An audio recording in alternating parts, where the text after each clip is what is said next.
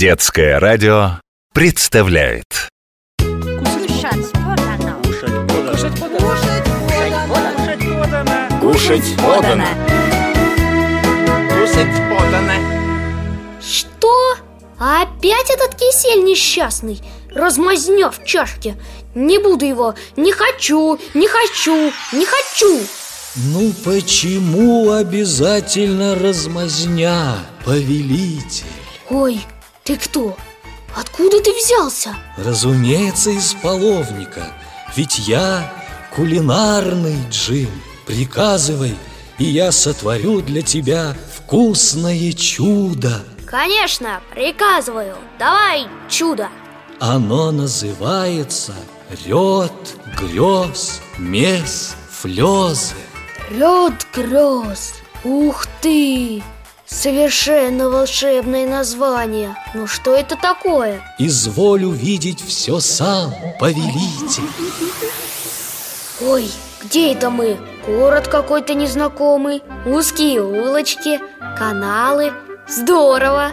Это город Копенгаген, столица Дании В этой стране любят хорошо поесть и умеют вкусно готовить Видишь ресторанчик на углу? Нам сюда Сколько всего! О да, повелитель, но обрати внимание на вон тот хрустальный бокал на столе. Ага, в нем что-то красное Как будто желе из ягод А сверху, наверное, это взбитые сливки.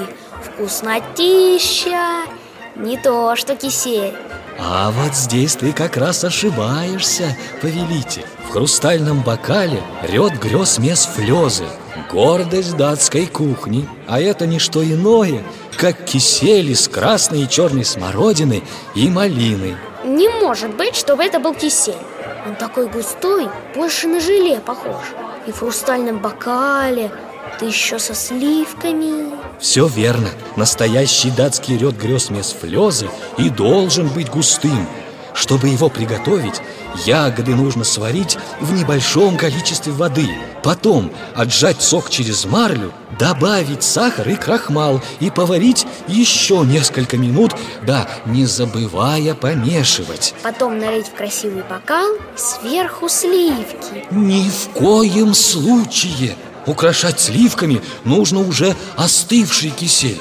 Это кисель почти такой же, как варит твоя мама. Только погуще. Кстати, а где он, твой-то?